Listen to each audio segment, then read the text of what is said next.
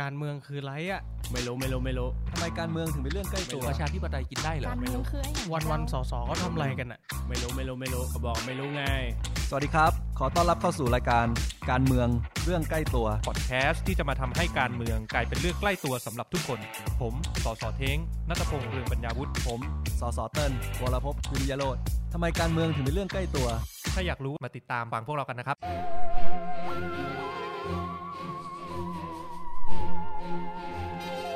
อันนี้เป็นเสียงเข้ารายการ เสียงเข้ารายการครับ EP ฉบับนี้ถูกไหมครับ ใช่ ก็จะมีความเป็นหลอนๆนิดนึงนะครับ เหตุผลเพราะว่าวันนี้เราจะมาคุยกันเรื่องการวิปรายไม่ไว้วางใจ ครับ อ่ามันก็เลยมีความลึกลับซับซ้อนอย่างนั้นถูกไหมครับพี่เทง อืมใช่แล้วกำลังจะถึงเร็วๆนี้แล้วนะเต้นนะวันนี้ อ่า เท่าไหร่นะ ก็บอกก่อนว่าเราจะอภิปรายไม่ไว้วางใจรัฐบาลนะครับ ครับ รัฐมนตรีหลายท่าน อืม นะครับเริ่มวันอังคารที่ 16 กุมภาพันธ์ ครับ นะครับจนถึงคาดการไว้เนี่ยคือศุกร์ อืม ถึงศุกร์19 กุมภาพันธ์ก็คือ 4 วัน 4 คืน อย่างน้อยๆสี่วันสี่คืน อย่างน้อยๆ4วัน4คื อ่าน ทุกคืนเนี่ย ครับ จบหลังเที่ยงคืนแน่นอน อืม เรียกว่ามันมาก ครับ นะแล้วก็อาจจะเกินไปได้ถึงวันเสาร์ที่ ครับ ซ้ำถ้าเกิดว่า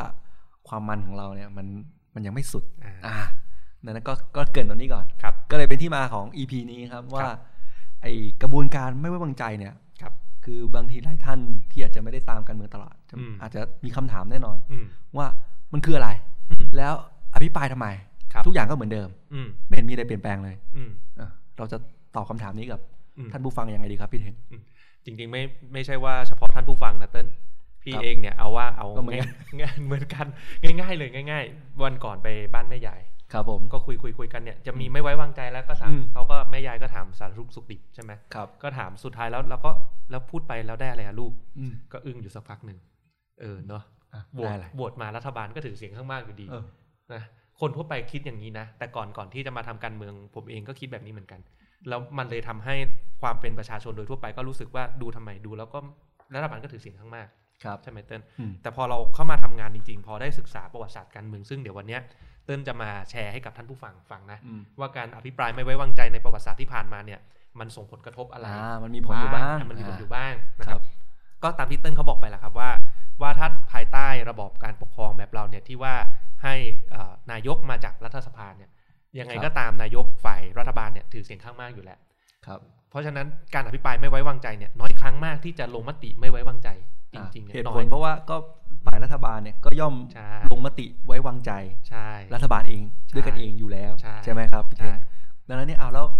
แล้วมันจะมีทำไม เออ ก็หลักๆมันก็เพื่อเพื่อตรวจสอบแล้วก็เพื่อทำลายความชอบธรรมของรัฐบาลครับ ม อันนั้นคือคีย์เวิร์ดหลักนะคือการทำลายความชอบธรรมเลย ครับผม นะครับพูดง่ายก็คือในฐานะพรรคฝ่ายค้านเนี่ยเราต้องคิดว่าเฮ้ยการอภิปรายไม่ไว้วางใจมันคือการเอาข้อมูล การทุจริตคอร์รัปชันต่างๆ หรือการอภิปรายไอยการดำเนินนโยบายที่ล้มเหลวเนี่ย ครับ ออกมาตีแผ่ให้ประชาชนรับทราบ อ่า นะครับเพื่อที่อะไรในกระบวนการระบอบประชาธิปไตยถึง ปีนี้สมัยนี้จะยังไม่ถูกลงมติไม่ไว้วางใจแต่อีก 4 ปีมันต้องมีเลือกตั้งอะ อืม อ่าอย่างน้อยๆในระหว่างกระบวนการ 4 ปีเนี้ยให้ฝ่ายค้านเอาข้อมูลออกมาแชร์ให้มากที่สุด เพื่อทำลาคยรับ ความชอบธรรมว่ารัฐบาลนี้บริหารเอ่อประประเทศล่มเหลวยังไง ครับ ครั้งหน้าปล่อยให้ประชาชนเป็นคนตัดสิน อืม นะครับ ซึ่งตามหลักของของกฎหมายเนี่ยเขาก็ให้ความรับรองไว้ด้วยนะเติ้ล ครับ ว่าการอภิปรายไม่ไว้วางใจมันสำคัญกับฝ่ายค้าน เพราะว่ากฎหมายรับรองไว้ว่ามันเป็นการกล่าวหาที่สามารถพูดได้ในสภา ถ้าเรากล่าวหารัฐมนตรี ยังไงผมว่าอันนี้ต้องขยายความพี่เทง คือคือโดยปกติเนี่ยอ่ะอย่างอย่างกรณีการอภิปรายไม่ไว้วางใจครั้งที่ผ่านมาที่ ครับ พักเราอาจจะโดนกินเวลาไปบ้างนะ ทำให้ทำให้มีสสบางคนต้องไปอภิปรายไม่ไว้วางใจน น อ อก ก ส ส ภา ภาอ่า ก็คือมันในโซนแถลงข่าวอะ ครับ พออภิปรายไม่ไว้วางใจนอกสภาก็คือไม่ได้รับการคุ้มครองโดยกฎหมาย อืม รัฐมนตรีก็เลยยื่นฟ้องเลย อืม บอกว่าคุณหมิ่นประมาทผม คุณกล่าวเท็จอะไรต่างๆนานา ซึ่ง ค ส รับ สพักเราก็โดนไปนะ อืม ใช่ไหม คือคืออาจจะต้องอาจผมว่าอธิบายเพิ่มเติมอย่างนี้ว่า อืม ในตามกฎหมายรัฐธรรมนูญเนี่ย ครับ เขาก็จะให้เอกสิทธิ์คำว่าเอกสิทธิ์คุ้มครองสสในที่นี้เนี่ยคือว่าไม่อ่าผู้ที่ถูกอ่าอภิปรายก็คือในที่นี้คือรัฐมนตรีเนี่ย ใช่ อ่าเป็นผู้ถูกกล่าวหา ใช่ อ่าในที่เนี้ยห้ามฟ้องหมิ่นประมาท ครับ กลับมายังที่ สส อ่าสส อืม ที่อภิปรายในสภา ครับ อ่าดังนั้นมันมันมันนัยยะมันคืออะไร อืม นัยยะมันคือว่า เอ๊ะจริง ๆ แล้วเนี่ย สสฝ่ายฝ่ายค้านเราเนี่ย อืม ก็สามารถอภิปรายได้อย่างมั่นใจขึ้น อืม ว่าเราเนี่ยก็คือเป็นการกล่าวหา ใช่ กล่าวหาในที่นี้คือว่า ข้อเท็จจริงบางอย่างเนี่ย อืม มันก็อาจจะยังไม่ได้คอนเฟิร์มยังไม่ชัวร์นะ ใช่เรื่องบาง ถูกไห เรื่องมันไม่มีใบเสร็จให้ อ่า เห็น มันไม่มี อยู่ ใบ แล้ว เสร็จชัดเจนขนาดนั้นดังนั้ คนรับ เนี่ยเราก็จำเป็นสสฝ่ายค้านเนี่ยจำเป็นก็ต้องกล่าวหาไปยังรัฐมนตรีว่า ครับ เอ้ย ผมเห็นพฤติการที่น่าสงสัย อืม ดังนั้นเนี่ยผมก็เลยมาแฉตรงนี้ ครับ เพื่อไม่ไว้วางใจในการให้บริหารประเทศต่อ อืม นะครับในในขณะเดียวกันรัฐมนตรีเองเนี่ยก็มีสิทธิ์ชี้แจงว่า อืม เอ้ยไอ้ข้อกล่าวหานั้นเนี่ย อืม มันไม่เป็นจริงยังไง ครับ อ่ะข้อเท็จจริงมันคือ 1 2 3 อืม 4 ถูกไหมครับ แต่ในขณะเดียวกันเนี่ยถ้าเราไม่ให้เอกสิทธิ์ตรงนี้เนี่ย อืม มันก็จะไม่มีใครกล้ากล่าวหา ครับ ในที่นี้นะคือแล้วคือโดยกฎหมายเนี่ยเราก็ไม่อยากให้ประชาชนทั่วไปเนาะ อืม ที่ต้องมากล่าวหารัฐมนตรีเอง ครับ และทำให้มีความเสี่ยง อืม ดังนั้นเนยเขาก็เลยให้เอกสิทธิ์เฉพาะสสฝ่ายค้าน ครับ ไปอภิปรายในสภาว่า อืม อย่างน้อยเนี่ยมีการคุ้มครองตรงนี้ ครับ ถ้าข้อเที่จริงเป็นยังไงรัฐมนตรีก็ชี้แจงมา ใช่ อ่าจริงเท็จหรือทำถูกไม่ถูก ประชาชนเป็นคนตัดสิน ประชาชนเป็นคนตัดสิน ใช่ ในการเลือกตั้งรอบหน้า ใช่ คือถ้าอ่าฝ่ายค้านเนี่ยกล่าวหามั่วซั่ว อืม ว่าเฮ้ยไม่มีมูลเลยเลยกล่าวแบบไปเรื่อยเลย ครับ ไม่ถูกฟ้องก็จริง ครับ แต่ก็ประชาแล้วพอรัฐมนตรีชี้แจงกลับมาว่าเฮ้ย อืม มันไม่มีข้อเท็จจริงเลยนะมันไม่มีมูลเลยนะครับ คุณมโนเอามาหมดเลยเนี่ย อืม สุดท้ายประชาชนเป็นคนเลือกนะ เป็นคนตัดสินใจว่าเฮ้ยคุณจะเอาไอ้คนที่กล่าวหามั่วซั่วเนี่ย ครับ มาบริหารประเทศแทน หรือคุณจะเอารัฐมนตรีก็คือฝ่ายรัฐบาลเดิมเนี่ยบริหารประเทศต่อ อืม สุดท้ายมันก็จะกลับมาที่ประชาชนเป็นคนตัดสินใจแหละว่า ใช่ อ่าอยากให้ใครบริหารประเทศ ดังนั้นเนี่ยสสฝ่ายค้านเองถึงแม้ว่าจะบอกว่ากล่าวหาได้มั่วซั่วก็ตามเนี่ยไม่ถูกฟ้องหมิ่นประมาท เขาต้องมี เฉพาะรัฐมนตรีนะ แต่ว่าในความเป็นจริงมันก็มันก็ด้วยคนด้วยเวลามันจำกัดด้วยเนี่ย อืม ด้วยเอ่อบริบทเนี่ยมั คน รับ ก็เลยทำให้ว่ามันไม่ใช่กล่าวหาลอยๆหรอก ครับ มันก็จะมีมูลมีทั้งนั้นแหละ แต่ว่าด้วยความที่ ม บางอย่างมันไม่ได้มีหลักฐานชัดเจนมีใบเสร็จอะเนาะ ครับ ดังนั้นเนี่ยมันก็เลยใช้กระบวนการเนี่ยในการเขาเรียกว่าซักฟอก อืม อ่ะ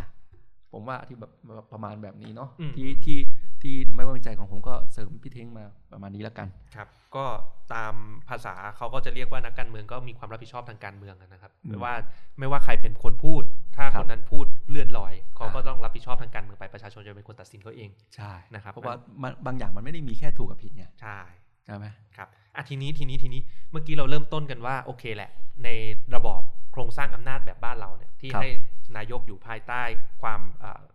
ความเห็นชอบ คือความไว้วางใจของสภาเนี่ยการอภิปรายไม่ไว้วางใจมันอาจจะไม่ได้มีผลอะไรเป๊ะๆแต่ว่ามันเป็นในเรื่องของกระบวนการตรวจสอบ และเพื่อทำลายความชอบธรรมในการบริหาร ครับ ทีนี้เนี่ยอยากจะให้เติ้ลลองยกตัวอย่างว่าในประวัติศาสตร์การเมืองไทยที่ผ่านมา 80 กว่าปีเนี่ยมีเคสไหนที่การอภิปรายไม่ไว้วางใจเนี่ยส่งผลจริง ๆ ต่อรัฐบาลบ้าง ครับ อ่ะให้แชร์ให้ท่านผู้ฟังฟังนิดนึงครับ คือก็ต้องอธิบายว่าจริง ๆ มันมีอยู่บ้าง ครับ ก็ต้องยอมรับว่ามันมันแค่บ้าง อืม คืออย่างที่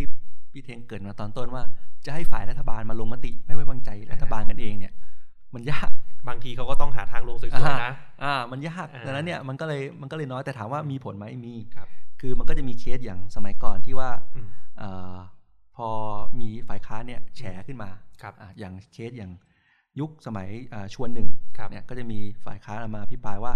อ่ารัฐมนตรีที่ตอนนั้นเป็นลุงกำนันนะ เรื่อง ผม เรื่อง ว่า อะไรนะ สปก อ่า ป่ะ สปก สปก ขีด401เลย ครับ อ่ะตอนนั้นก็เป็นยุคลุงกำนันนะ โอ้ยยัง ลุกำนันคน สมัย คน ผม ดังคนดัง สมัยผมเด็กๆนะ อ่ะตอนนั้นเด็กเลยผม ก็เราจะเรียนกันสัก ยัง สี่ห้าขวบอะ อ่ายังไม่รู้เรื่องแต่ดังมากจริอ่างเพราะว่า เรื่อง สี่ ดัง ขีด มาก ศู จริงนย์หนึ่งเนี่ยจำได้มาถึงตอนนี้เลย คนพูดถึงเยอะ ครับ นะครับตอนนกหวีดเนี่ยก็เขาก็พูดถึงเรื่องคดีลุงกำนันเนี่ย อืม เยอะมากนะครับก็ก็พี่ปลายพูดถึงว่ามีเอ่อรัฐมนตรีเนี่ยเอาสปกเนี่ย อืม ไปให้กับครอบครัวในทุน อืม ที่ภูจังหวัดภูเก็ต ครับ อันนี้เนี่ยก็เป็นอันหนึ่งที่ทำให้เอ่อพักร่วมรัฐบาลในสมัยนั้นเนี่ยก็คือพักพลังธรรม ครับ เอ่อก็คือถอนจากการเป็นพักร่วม อืม นะครับบอกว่าเฮ้ยรับไม่ได้เหมือนกันที่ อืม มีรัฐมนตรีแบบนี้เนี่ยอ่า ครับ ทุจริต ครับ กับอ่าเหมือนกับพฤติการแบบนี้แล้วกัน อืม ก็เลยถอนออกมาเป็นพักร่วม อืม ดังนั้นเนี่ยรัฐบาลชวนหนึ่งเนี่ย ครับ ก็เลยประกาศยุบสภา อืม ตัดหน้าการลงมติ ยังไม่ทันได้ลงมติ ยังไม่ทันได้ลงมติครับ อ๋อ คือสมัยนั้นเนี่ยมันไม่ได้ล็อกไว้ อ่าอ่า ว่าอ่าถ้าเปิดอภิปรายไม่ไว้วางใจแล้วเนี่ยนายกสามารถยุบสภาได้ อ่า พอนายกรู้เรื่องนี้ปุ๊บนายกก็เลยชิงยุบส ยุบ ภา ส ก่อ ภาน ก่อน จะได้จะได้ไม่ต้องมีการลงมติไม่ไว้วางใจ เพราะว่าถ้าโดนลงมติว่าไม่ไว้วางใจนี่ถือว่าเป็นบันทึกในประวัติศาสตร์ ถือ นะ ว่าเป็นบันทึกเลยว่าจะว่ามันคือการอภิปรายไม่ไว้วางใจที่ โดน ครั้งแรกที่โดนไม่ไว้วางใจ ใช่ นะครับคือต้องบอกว่า 80 กว่าปีที่ผ่านมาเนี่ย ครับ จริงประชาธิปไตยไทยมันก็น้อยอยู่แล้วนะ อืม แต่ว่ามันยังไม่เคยมีครั้งไหนที่มีการลงมติไม่ไว้วางใจแล้ว อืม แล้วมันเป็นมติไม่ไว้วางใจ อืม อันเนี้ยเป็นเคสแรกที่ชิงชิงตัดหน้ายุบสภาก่อน อืม แต่ว่ามันก็ถามว่ามันมีผลนัยยะทางการเมือง ครับ ครับจึงดังนั้นเนี่ยมันก็เลยกลับมาว่าที่บอกว่าเฮ้ย ถามว่ามันไม่มีผลเลยก็ อืม อาจจะไม่จริง อืม เพราะว่ามันก็อยู่ที่พักร่วมรัฐบาลนะ อืม ว่าถ้าเราสามารถอภิปรายไม่ไว้วางใจคือข้อเท็จจริงมาได้ว่าเฮ้ย อืม รัฐบาลพลเอกประยุทธ์เนี่ยมี ครับ การทุจริตมีการช่อฉนแบบนี้เนี่ย ครับ พักร่วมต้องคิดละ อืม ว่าจะร่วมหัวจมท้าย อืม ไปกับรัฐบาลประยุทธ์ต่อ ค ห รับ รือไม่ ครับ นะครับ หรือถ้าเกิดบอกว่าเฮ้ยผมอยากได้มีคนเลือกในการเลือกตั้งครั้งหน้าเนี่ย อืม เขาก็ต้องบอกว่าเฮ้ยรัฐบาลประยุทธ์ต้องมีการเปลี่ยนแปลงนะ อืม อย่างน้อยเปลี่ยนรัฐมนตรีเอาคนโกงออก อืม เอาคนที่ทุจริตออก แล้วเอาคนใหม่เข้าไปแทนที่ดีขึ้นเนี่ย ครับ เอาหรือเอาคนใหม่เข้าไปทุจริตแทนอันนี้ ก็เอาไปว่ามันต้องมีการเปลี่ยนแปลง เออเออเออ ดังนั้นเนี่ยผมก็เลยบอกว่าถ้าเราทำดีๆ มันมีการเปลี่ยนแปลงได้ อืม จะเป็นเปลี่ยนรัฐมนตรีหรือจะเป็นยุบสภาเนี่ย ครับ มันก็มีโอกาสเกิดขึ้น เพราะว่า อืม ถ้าพักร่วมถอนตัวออก อืม ก็ก็เป็นไปได้ ช่วงสมัยเอ่อรัฐบาลนายกชวนยุคนั้นน่าจะประมาณปี 38 ใช่ไหม ประมาณ 38 สาม ใช่คแปรับ ดโอเค แล้วหลังจากนั้นครับหลังจากนั้น หลังจากนั้นมันก็ เดอไร จะมีจริงๆมันก็ใกล้ ๆ กันนะก็พอเลือกตั้งปุ๊บก็จะมีเป็นรัฐบาลคุณบรรหาร อืม นะครับคุณบรรหารก็โดนเอ่อพี่ปรายไม่ไว้วางใจเรื่องอาตอนนั้นเป็นเรื่องเออกลุ่ม 16เอาเป็นว่า อืม ก็มีมีเคสเรื่องทุจริตเอ่ออ ม โกงธนาคาร ครับ ยุคก่อนต้มต้มยำกุ้งพอดี อ่าน นะครับก็โดนกดดันให้ลาออก ครับ นะครับว่าให้นายกเนี่ยบรรหารเนี่ยลาออก ครับ แล้วเอ่อก็เหมือนกับเป็นยิงก็คือกดกดดันจากพรรคร่วมรัฐบาลนั่นแหละ อ่าสมัยนั้นใครเป็นคนยื่นไม่ไว้วางใจ ก็คือเอ่อพรรคประชาธิปัตย์ อ่า พร ปรระค ชา ป ธิ ระ ปัตย์ ชาธิปัตย์ก็กลับมาเป็นฝ่ายค้าน อ่า ก็ยื่นไม่ไว้วางใจ อ่า อ่าแล้วคุณมันพรรคโดยพรรคร่วมรัฐบาลเนี่ยก็กดดันให้อ่าคุณบรรหารเนี่ยลาออก ครับ อาคุณบรรหารก็ต่อรอง อืม บอกว่า ในข่าวนะนี่ก็อ่านจากข่าวตอนหลัง อ่า ว่าต่อรองว่าเอ้ย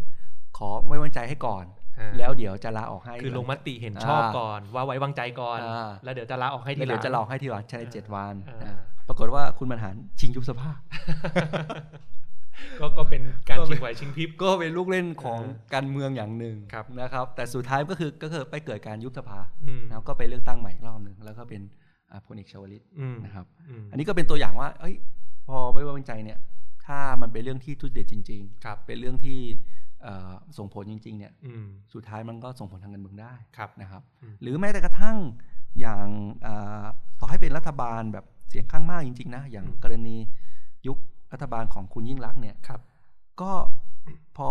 รู้ว่าฝ่ายค้านจะเปิดอภิปรายไม่ไว้วางใจเนี่ยเขาก็เปลี่ยนรัฐมนตรีก่อน อืม อ่ะก็จะมีเรื่องเคสจำนำข้าวก็ว่ากันอ่ะเรื่อ ครั ง บ นั้นนะครับ อืม แต่ว่าก็มีการเปลี่ยนรัฐมนตรีเหมือนกับ อืม ก็ช่วยลดกระแสได้ ดังนั้นเนี่ยถามว่ามีผลไหมผมก็ยังบอกว่าคิด อืม ว่ามันมีผล ครับ นะครับ ครับ ก็ก็อยากให้ให้เข้าผู้ฟังเข้าใจว่าเอ้ย อืม มันมีผลมันสำคัญนะ อ่ามั มันมันเป็นเวทีหนึ่งสำคัญของ ครับ กระบวนการรัฐสภา ครับ นะครับ แล้วจะถามพี่เทงบ้างแล้ว อืม ครั้งล่าสุดอะพี่ลอง อืม ลองเล่าหน่อยครับว่ามัน อืม แล้วมันเป็นยังไงบ้าง ครับ อ่ะ คือก่อนที่จะไปครั้งล่าสุดหรือในยุคภายใต้รัฐธรรมนูญ 60 นะครับเต้น ครับ ก็ตามที่ท่านผู้ฟังได้ได้ฟังเต้นเขาแชร์ให้ฟังอะนะว่า อืม จริง ๆ บางครั้งเนี่ยผลของการอภิปรายไม่ไว้วางใจมันไม่ได้เป็นเรื่องของการที่บอกว่าเฮ้ยฉันต้องลงมามาลงมติ ไม่ไว้วางใจคุณอะไรคุณเหลี่ยมหรือมิติทางการเมืองจริงๆมันมีมากกว่านั้น ครับ คือมองในมุมหนึ่งอย่างที่เติ้ลเสนอเนี่ยเติ้ลเขาบอกว่าเฮ้ยบางทีถ้าอภิปรายแล้วคนคนนั้นทุจริตจริงอะไรจริงอาจจะส่งผลให้เกิดการเปลี่ยน แต่ถ้าพี่ลองพี่ลองตั้งคำถามนะถามเล่นๆอ้าวถ้าเราบอกว่าเฮ้ยรัฐบาลเนี่ยอาจจะเหมือนในในยุคนี้หรือเปล่าไม่รู้นะที่แบบว่าเฮ้ยยังไงก็ตามยึดผลประโยชน์เป็นหลักอะไม่ได้สนใจหรอกใครจะโกงไม่โกงอะอย่างรัฐมนตรีขายแป้งอย่างเงี้ยก็ยังอยู่ได้อะอ่ะแล้วถ้าเป็นอย่างเงี้ย ครับ แล้วมันจะมีผลเหรอ ในมุมหนึ่งจริงๆ เนี่ยเราต้องบอกว่าเฮ้ยเราถ้ากรณีเป็นรัฐบาลพักร่วมนะพักผสมนะ บางครั้งเนี่ยมันเกิดการมีการแข่งแย่งอำนาจกันภายใน อ่า ใช่ไหมพักร่วมก็มีโอกาสที่จะเอาพวกเนี้ยมาต่อรองกับคนที่เป็นเอ่อคนจัดตั้งรัฐบาลอะ อืม นึกออกปะเพราะฉะนั้นจริงๆบางครั้งเนี่ยในฉากหน้าฉากหลังอันเนี้ยเราไม่รู้หรอกอะไรเป็นอะไร แต่เหลี่ยมทางการเมืองมันมีอะไรเยอะกว่านั้น ครับ อ่าการที่เราไปอภิปรายว่ารัฐมนตรีคนนี้ชี้แจงออกมาแล้วเฮ้ยประเด็นเนี่ยมันร้อนมากมันน่าจะผิดจริง ก็อาจจะเป็นอีกเป็นเป็นเลเวลเลชเป็นข้อต่อรองของพรรคร่วมเนี่ยเอาไปใช้ต่อรองกับ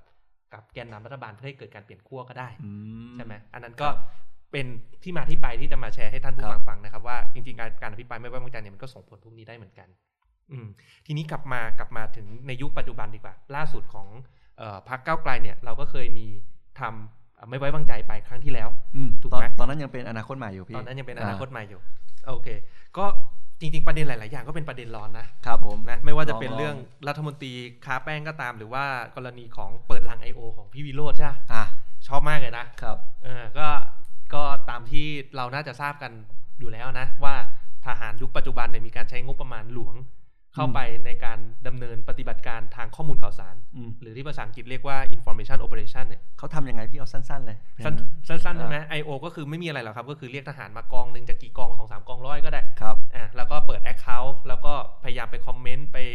ไปโพสต์ไปอะไรที่เพื่อพยายามเชฟความเห็นของสังคมอะ อืม ว่าให้ไปเชื่อแบบเขา อ่าว่าถ้าเกิดว่านักการเมืองพูดแบบนี้ อืม ไอ้คนอ่ะเห็นอันนี้ต้องเห็นด้วย อืม อ่ะอันนี้ต้องไม่เห็นด้วยต้อง ใช่ ค้านแล้วก็ไปทำเป็นเขาเรียกว่าไปด้อยค่า อืม คน มี โพสต์อะไรเงี้ย มีวิธีทำหลายอย่าง มีด้อย อ่า ด้อยค่าแบบไปไปด่าเฉยๆเลยแบบไม่มีเหตุผลนะ อ่า อ่า ครับ อะไรอย่างเงี้ย ซึ่งที่ผ่านมาเนี่ยก็รัฐบาลก็ออกมาปฏิเสธตลอดนะนะ ครับ แต่วันนั้นที่เอ่อพี่วิโรจน์เนี่ยเขาไปไปไปเปิดเผยในสภาเนี่ย ก็คือเปิดขึ้น QR code ให้ทุกคนสแกนไปในกลุ่มไลน์ของคนที่เขาทำไอโอเลย อืม อ่า ก็เป็นอินเตอร์แอคทีฟ ใช่ การไม่ไว้วางใจครั้งแรก อืม นะครับ ครับก็เป็นเป็นที่ฮือฮา อื อื ม มแล้วก็จริง ๆ ก็มีประเด็นอื่น ๆ อีกนะ อย่างก่อนตอนนั้นเติ้ลแชร์เรื่องที่คุณชอบมาเปิดเผยเรื่องวัน MDB ไหม ครับก็จริงๆอ่าด้วยความที่ตอนนั้นเนี่ยมันยุบพักอนาคตใหม่ไปก่อนไม่วางใจนะครับ คุณช่อก็เลยอ่าหมดสิทธิ์ในงานพิพิปรายในสภาแต่ผมว่าเรื่องหนึ่งที่ที่ทั่วนี้มันก็ยังไม่มีคำตอบนะ อืม ของจากทางฝั่งรัฐบาลก็คือเรื่องวัน MDB ครับ นะครับ คือตอนนั้นที่คุณช่อมาอธิบายว่าเอ่อก่อนที่วัน MDB จะจะเป็นข่าวเนี่ย คือรัฐเหมือนกับรัฐบาลปล่อยให้ผู้ต้องผู้ต้องสงสัย คือตอนนั้นมันจะมีหมายแดงตามของเอ่อตำรวจสากลเนี่ย อืม เดินทางเข้าออกในประเทศได้ อืม อ่ะอันเนี้ยก็เป็นเป็นประเด็นหนึ่งที่ที่คุณช่อเออกมาไม่ไว้วางใจว่าเฮ้ย ครับ รัฐบาลของพลเอกประยุทธ์เนี่ย อืม เอ่อมีส่วนเกี่ยวข้องหรือรู้เห็นเนี่ยกับการปล่อยให้ อืม อ่าผู้ร้ายต่างประเทศเนี่ยที่เดินเข้าออกต่างประเทศได้เนี่ยได้ต่างเข้ามาในไทยได้เนี่ย ครับ อ่ะมากน้อยแค่ไหน อืม อันเนี้ยก็เลยเป็นที่มาของการอ่าพิปรายไม่ไว้วางใจนอกสภา อืม ผมว่านี่ก็เรื่องเรื่องหนึ่งที่ที่ยังก็ยังไม่ได้คำตอบ อืม นะครับ ครับ หรือแม้กระทั่งอย่างเรื่องเรื่องแป้งนี่ก็ผมว่าทุกคนทุกคนรู้ดีนะก็เป็นช็อต อืม ผมว่าเป็นมีมแห่งปีก็ได้นะ ที่ที่มีรัฐมนตรีมาตอบกลางสภาว่ามันคือแป้ง อืม เออ จะเอาอยัางไงดีกับคนอย่างนี้ ดี อืม ก็ เฮ้ยหรือจริง ๆ บทบัญญัติในรัฐธรรมนูญเขาเขาให้การรับรองเรื่องของการเอ่อบอกว่ามันคือแป้งได้ ด้วย ก็เป็นเป็น มันจะเรียกว่าเป็นอะไรดีก็ อืม ผมก็ตอบยากจริง อืม ๆ นะครับ ครับก็อย่างอย่างที่บอกนะครับตั้งแต่ต้นรายการว่าเราก็ฟังคำชี้แจง แล้วก็หวังว่าครั้งหน้าก็จะให้ประชาชนเป็นผู้ตัดสินอีกครั้ง อ่า อีกครั้ง ครับ นะ สุดท้ายมันก็อยู่กลับมาที่ อืม ที่ประชาชนเป็นคนเลือกแล้วว่าเฮ้ยถ้าสิ่งที่เอ่อฝ่ายค้าน อืม กล่าวหาไปชี้อ่านี้ไปรัฐบาลชี้แจงมาเนี่ย คุณเห็นด้วยหรือเปล่า ครับ คุณคิดว่ามันเป็นข้อเป็นเหตุผลที่เพียงพอหรือไม่ อืม นะครับ หรือคิดว่ามันไม่ใช่เรื่องใหญ่หรอก อืม อ่ะถ้างั้นมันก็อยู่ที่กลับมาที่ประชาชนเป็นผู้ตัดสินละว่า อืม รอบหน้าจะให้ใครบริหารต่อ ครับ ถูกไหมครับ ครับ จริงๆ ผมอยากให้พี่เทงเล่าอันหนึ่งเพราะว่า อืม จริงๆต้องบอกว่ารอบบอกต้องบอกท่านผู้ฟังว่า ครับ พี่เทงเนี่ยเป็นหนึ่งในคนที่อภิปรายด้วย อืม อ่ะ ครั้งที่แล้วแต่ครั้งนี้ไม่ได้อยู่ อ่ะงั้นลองลองเล่าเล่าครั้งที่แล้วก็ได้ว่าพี่เทงอ่าอภิปรายอะไร แล้วก็ ครับ เตรียมการยังไงในไอ้กระบวนการไม่ไว้วางใจในในฐานะ ผู้เล่นคนหนึ่งเลย ครับก็ครั้งที่แล้วได้โจทย์มาว่าอยากจะเอ่อให้อภิปรายเกี่ยวกับเรื่องของการเอ่อการรวบอำนาจกลับเข้าสู่ศูนย์กลางของรัฐบาลประยุทธ์เนี่ยฮะ ครับ คือที่ผ่านมาเนี่ยต้องบอกว่าตั้งแต่ปี 40 เนี่ยเรามีกฎหมายกำหนดแผนและขั้นตอนการกระจายอำนาจไปสู่ท้องถิ่นนะครับ คือผู้โดยสรุปเนี่ยเราปฏิเสธไม่ได้ทุกวันเนี่ยถ้าเราไปลองดูประเทศที่เขาเจริญแล้วเนี่ยทุกทุกประเทศเขาเขากระจายอำนาจทั้งนั้น อืม นะครับ คือให้ความสำคัญกับท้องถิ่นเป็นหลัก งบประมาณส่วนใหญ่ของประเทศเนี่ยอยู่กับท้องถิ่นเป็นหลัก ครับ รัฐบาลมีหน้าที่ทำไม่กี่อย่าง อืม การทหาร การเงิน การต่างประเทศ การแถวๆเนี้ย ครับ นะครับไม่กี่อย่างเท่านั้น เพราะฉะนั้นงบที่อยู่กับส่วนกลางเนี่ยมันจะน้อย อืม แล้วให้ท้องถิ่นเนี่ยที่เขาอยู่ใกล้ชิดกับประชาชนมากที่สุดเนี่ยให้เขาเลือกตัดสินใจใช้งบประมาณที่ตอบโจทย์กับคนในพื้นที่มากที่สุด ครับ นะครับตัวอย่างที่ดีที่สุดที่ผมยกมาเปรียบเทียบในการอภิปรายหลาย ๆ ครั้งรวมถึงการอภิปรายไม่ไว้วางใจในครั้งนั้นด้วยเนี่ยก็คือกรณีของประเทศญี่ปุ่น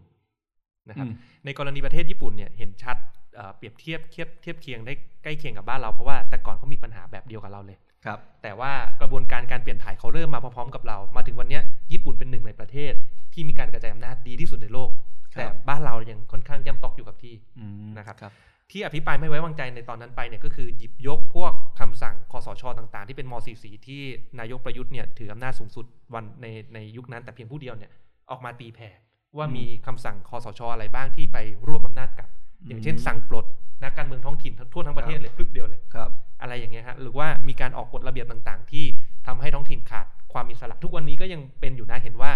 เอ่อแค่นายกเทศจะเดินทางออกต่างจังหวัดเนี่ยต้องมาขออนุญาตผู้ว่าราชการจังหวัดอะเหมือนว่าเซ็นใบลาต๊อกบัตรออกอะ คือแบบมันมันทำให้รู้สึกว่าท้องถิ่นเป็นแขนขาเป็น ครับ แค่กลไกของรัฐส่วนกลางเท่านั้น อืม นะครับก็เนี่ยอันนี้ก็เป็นประเด็นต่างๆ ที่พวกเราเองผมเองเติ้ลเองก็พยายามผลักดันนะ อืม ครับ คือคือต้องบอกว่าพวกเราคิดคิดเห็นตรงกันว่า อืม ไอ้เรื่องกระจายอำนาจยุติราชการรวมศูนย์เนี่ย อืม เป็นอะไรที่สำคัญมากที่ ครับ ที่เราต้องทำให้ได้ อืม นะครับผมว่าอันนี้เป็นอีกอีกอีพีใหญ่อีพีหนึ่ง อืม อ่าว่าเดี๋ยวไว้มาเล่ากัน ผมว่าเราติดไว้หลายเรื่องแล้ว ติดติดหลายเรื่องละก็พยายามพยายามจะมาเล่ากันอยู่นะครับ ครับ แต่ว่าซึ่งมันก็เลยเป็นที่มาว่าพี่ทิ้งเอาไปพี่ปรายเนาะ ครับ ว่าไอ้รัฐบาลของพลเอกประยุทธ์เนี่ย อืม เขาทำลายความท้องถิ่นเนี่ยอ่าการบริหารงานของราชการท้องถิ่นเนี่ย ครับ ยังไงแล้ว อืม แล้วอันนี้มันส่งผลในการพัฒนาประเทศยังไง อืม อันนี้ก็ลองย้อนกลับไปฟังกันได้ ครับ แล้วกระบวนการเตรียมการล่ะพี่มั โอ้ น โหผมผมไม่รู้ว่า อ่ะ พักอื่นทำยังไงนะ อ่ะ แต่พักเราเนี่ยบอกเลยว่าเตรียมงานกันหนักมาก อ่า แล้วก็ค่อนข้างเป็นความลับเพื่อต้องการเมนเทนรักษาความลับไงถ้า อ่ะ มันลีกออกไปถ้ามันรั่วไหลออกไปเนี่ย ครับ เราก็เหมือนให้การบ้านรัฐมนตรีมาตอบถูก อ่า ปะ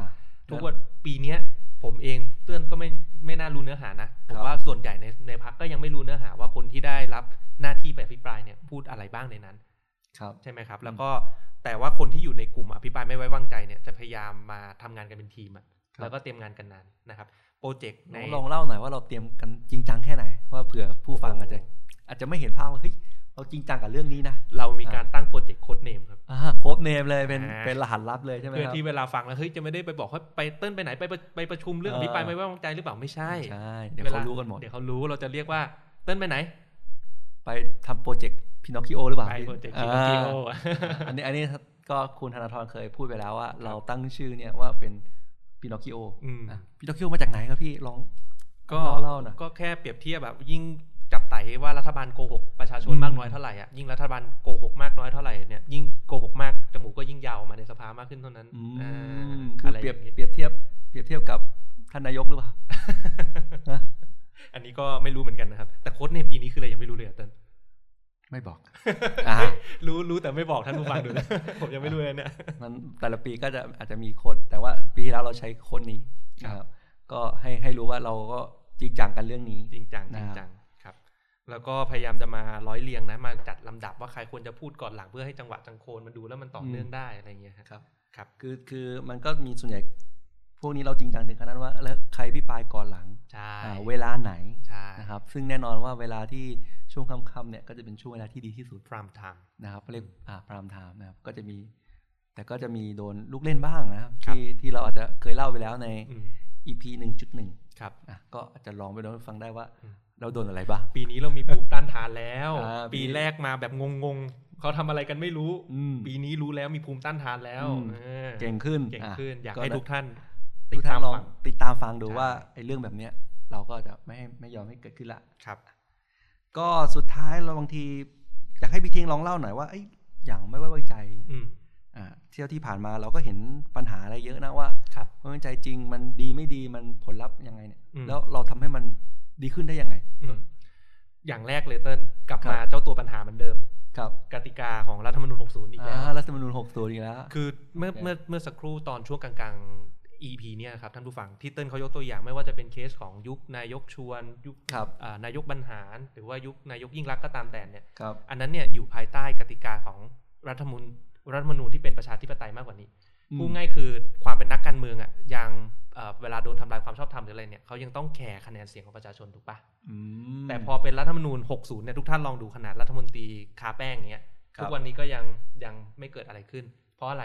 เพราะสุดท้ายเนี่ยเอ่อขั้วอำนาจในการจัดตั้งรัฐบาลเนี่ยอยู่กับพูดง่ายๆคือพูดตรงๆ คืออยู่กับรัฐบาลทหารน่ะอยู่กับเสียงสวอ่ะ อืม ใช่ไหมไอ้ฝั่งขั้วอำนาจไอ้ฝั่งพรรคร่วมรัฐบาลบอกว่าอ่ะไม่ฉันจะไปต่อรองเพื่อที่จะมา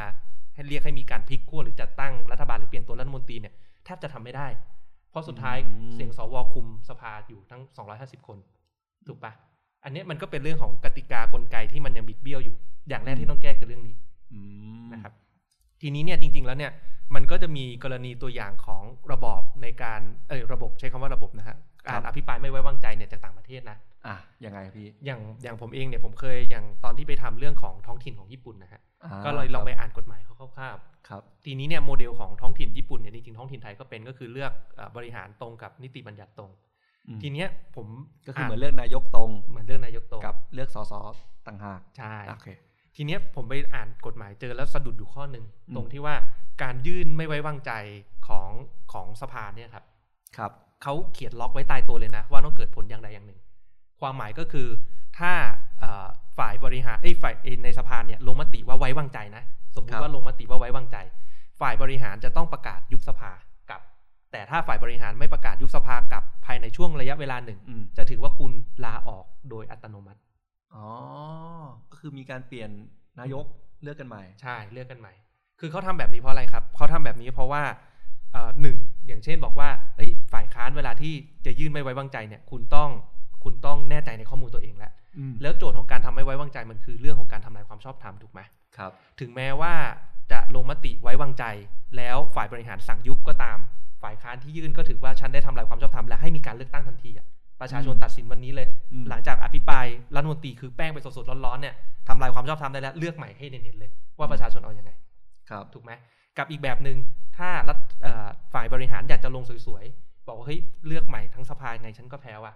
เอาอย่างอย่างน้อยๆ ตอนนี้ยังคุมเสียงข้างมากในสภาอยู่ใช่ไหม อ่า ฉันยอมลาออกเอง เปลี่ยนตัว อ่ะไม่ลงไม่ไว้วางใจนะ ลงว่าไว้วางใจ แต่ว่าจากประเด็นที่พูดมามีมูลพอสมควร ผมขอลาออก นึกออกป่ะเพราะมันล็อกไว้แล้วกลไกในกฎหมายมันล็อกไว้แล้ว ครับ แล้วสภาที่ฝ่ายบริหารเดิมยังถือเสียงข้างมากเขาก็เลือกคนใหม่ขึ้นไปได้ ครับ ถูกไหมเพราะอย่างเงี้ยการเขียนกฎหมายลักษณะเนี้ยผมว่าก็เป็นข้อเสนอแบบหนึ่ง อืม ที่จะทำให้การไม่ไว้วางใจเนี่ยมันมันดูแบบมีผลมากกว่าเนี้ยแล้วในมุมเองของรัฐในมุมของบ้านเราเองในรัฐธรรมนูญ60 เนี่ยเติ้ล ครับ เขาก็มีการเปิดอภิปรายทั่วไป 2 แบบอยู่แล้วนะ อืม 151 คือทั่วไปแบบลงมติไม่ไว้วางใจ 152 คือทั่วไปแบบไม่ต้องลงมติ ครับ ถูกไหมเพราะฉะนั้นถ้าพูดในมุมแบบเนี้ยถ้าไม่รู้นะ ถ้าผมไม่เป็นสสร ยกร่างรัฐธรรมนูญได้นะ ถ้าเป็นไปได้อาจจะใส่กลไกพวกเนี้ย ก็เล่าให้ผู้ฟังฟังเผื่อเผื่อมีบางท่านน่ะอยากเป็นสสร ใช่เนี่ยเนี่ยแชร์แชร์กันนะ ผม ครับ ว่าไอเดียเนี้ยดีเลยรอบของญี่ปุ่นมา ครับ ก็อาจจะเอาเรื่องของไม่ไว้วางใจเนี่ยล็อกพวกกลไกพวกนี้ใส่เข้าไป อืม ส่วน 152เนี่ยเปิดได้ตลอดอยู่แล้วไม่ต้อง ครับ ไม่ต้องลงมติแต่อภิปรายเพื่อทำลายความชอบธรรมคุณก็ยื่นได้อยู่แล้วอ่ะ อ๋อโอเค ถูกไหมมันก็มีช่องของมันอยู่ ก็คือคือทวนว่าถ้าเป็นอธิบายทั่วไป อืม ก็คือเหมือนซักฟอกทั่วไปเนี่ย ครับ ก็ไม่ต้องลงมติ ใช่ ดังนั้นเนี่ยฝ่ายค้านเองเนี่ยก็อภิปรายโต๊ะใช้ช่องนี้ได้อยู่แล้ว ใช่ นะครับแต่ถ้าจะเป็นลงมติลงมติไม่ไว้วางใจเนี่ย อืม อันเนี้ยต้องมั่นใจ ต้องมั่นใจ ต้องมีข้อมูล ครับ เหตุผลเพราะว่าเป็นการบีบให้ อืม อ่าฝ่ายบริหารเนี่ย อืม มีสองทางเลือก ใช่ ว่าไม่ไปเลือกยุบสภาเลือกตั้งใหม่ อืม ก็ต้องเปลี่ยนตัวผู้บริหาร ใช่ ถูกไหม แต่ ครับ แต่เรื่องกลไกในดีไซน์ข้างในอาจจะต้องมาคิดกันต่อ เพราะอย่าง ครับ ที่บอกว่าท้องถิ่นญี่ปุ่นต่างกับระดับประเทศเราตรงที่ อ่า อันนั้นเขาเลือกบริหารกับสภาตรงถูกปะนิติบัญญัติตรง ม แต่ของบ้านเราในภาพใหญ่จะเป็นเรื่องของการที่เอ่อนายกมาจาก จากสส จากสสอยู่อ่าครับ ครับ ก็เป็นไอเดียแชร์ไว้ เป็นไอเดียแชร์ไว้เผื่อ ครับ สทรเอาไปปรับปรุงต่อได้ อ่านี่ นี่คือเพราะว่านี่คือจากประสบการณ์ตรงของพวกเรา ใช่ เนาะ ครับ อ่าเพื่อจะได้ให้อ่าเป็นคำถามว่าที่หลายคนสงสัยว่า ไม่ไว้วางใจทำไม อืม ทุกอย่างก็เหมือนเดิม ใช่ นะ เพราะว่าเราเราก็อยากจะให้มันมันมันไม่เหมือนเดิมเหมือนกัน ครับ อ่ามันควรจะดีขึ้นอ่า อืมแล้วก็หลังจากผ่านประสบการณ์การทำงานมาเนี่ยสองปี ผมกับเติ้ลเนี่ยก็อยากจะเชิญชวนท่านผู้ฟังทุกท่านแต่ก่อนเราเองเราก็เป็นคนที่รู้สึกเนี่ยตั้งคำถามนี้เหมือนกันอภิปรายไม่ไว้วางใจทำไปทำไมมีแต่กล่าวหากัน อืม รัฐบาลก็เป็นชุดเดิม แต่พอเราเข้ามาทำจริงๆ แล้วเนี่ยมันมีผล แล้วก็อยากจะเชิญชวนให้ทุกคนมาติดตามฟัง เรา ครั จะ บ พยายามส่งมอบเนื้อหาที่มีคุณภาพที่สุด อืม ไม่มีการกล่าวหาเลื่อนลอยแน่นอน ข้อมูลทุกอย่างที่มาเปิดมีมูลแน่นอน อืม นะครับ ก็อยากจะให้ติดตามการทำงานของพักก้าวไกลต่อไป ผมผมให้เป็นน้ำจิ้มอย่างนี้ เฮ้ย คือผมไม่ได้อภิปราย อ่ะ แต่ผมอยู่ในทีมทำข้อมูลด้วยอ่ะ ลีกลีกข้อมูลเหรอลีกข้อมูลออกรายการ อ่า อ่ะ ไม่ได้ไม่ไม่ไม่ไม่ไม่ไม่เป็นแค่น้ำจิ้มว่า อืม รอบนี้เด็ดแน่นอน อืม นะครับ ต้องติดตามฟัง โอเคครั โด บ ยเฉพาะของพรรคก้าวไกลเรา ครับ ผมมั่นใจว่ามันตีแผ่ได้แน่นอนว่าเฮ้ย อืม เราปล่อยให้รัฐบาลบริหารประเทศของพวกเราเนี่ย แบบนี้ต่อไป ไม่ได้ ไม่ แล้ว ได้แม้แต่วันเดียว อืม เออ เอางี้เลยเป็นน้ำจิ้มนะครับ เราก็ลองลองเชิญชวนให้ทุกผู้ชมทุกท่านเนี่ย ฟังกันนะครับ ก็อังคาร 16 ครับ กุมภาพันธ์เป็นต้นไป ครับ นะครับ โอเคครับ งั้น EP นี้ขอลาไปก่อนนะครับ สวัสดีครับ สวัสดีครับ ถ้าอยากรู้ว่าทำไมการเมืองถึงเป็นเรื่องใกล้ตัว อย่าลืมมากดติดตาม กด subscribe เพื่อรับฟังรายการของพวกเราได้ที่ YouTube, Apple Podcast, Spotify หรือช่องทางอื่น ๆ ที่ทุกท่านสะดวกอย่างจูฟก็ได้นะครับ สำหรับใครที่ต้องการติดตามการทำงานของพวกเราสองคนอย่างใกล้ชิด เพื่อทำให้การเมืองกลายเป็นเรื่องใกล้ตัวมากขึ้น ก็เข้าไปกดไลค์ กดติดตามแฟนเพจของพวกเราได้ที่ สสเทงนัตพงษ์เลืองบรรยาวุฒิ และสสเติ้ลวรภพวิริยโรธ แล้วพบกันใหม่ใน EP หน้า สวัสดี ส ค วั รั ส บ ดีครับ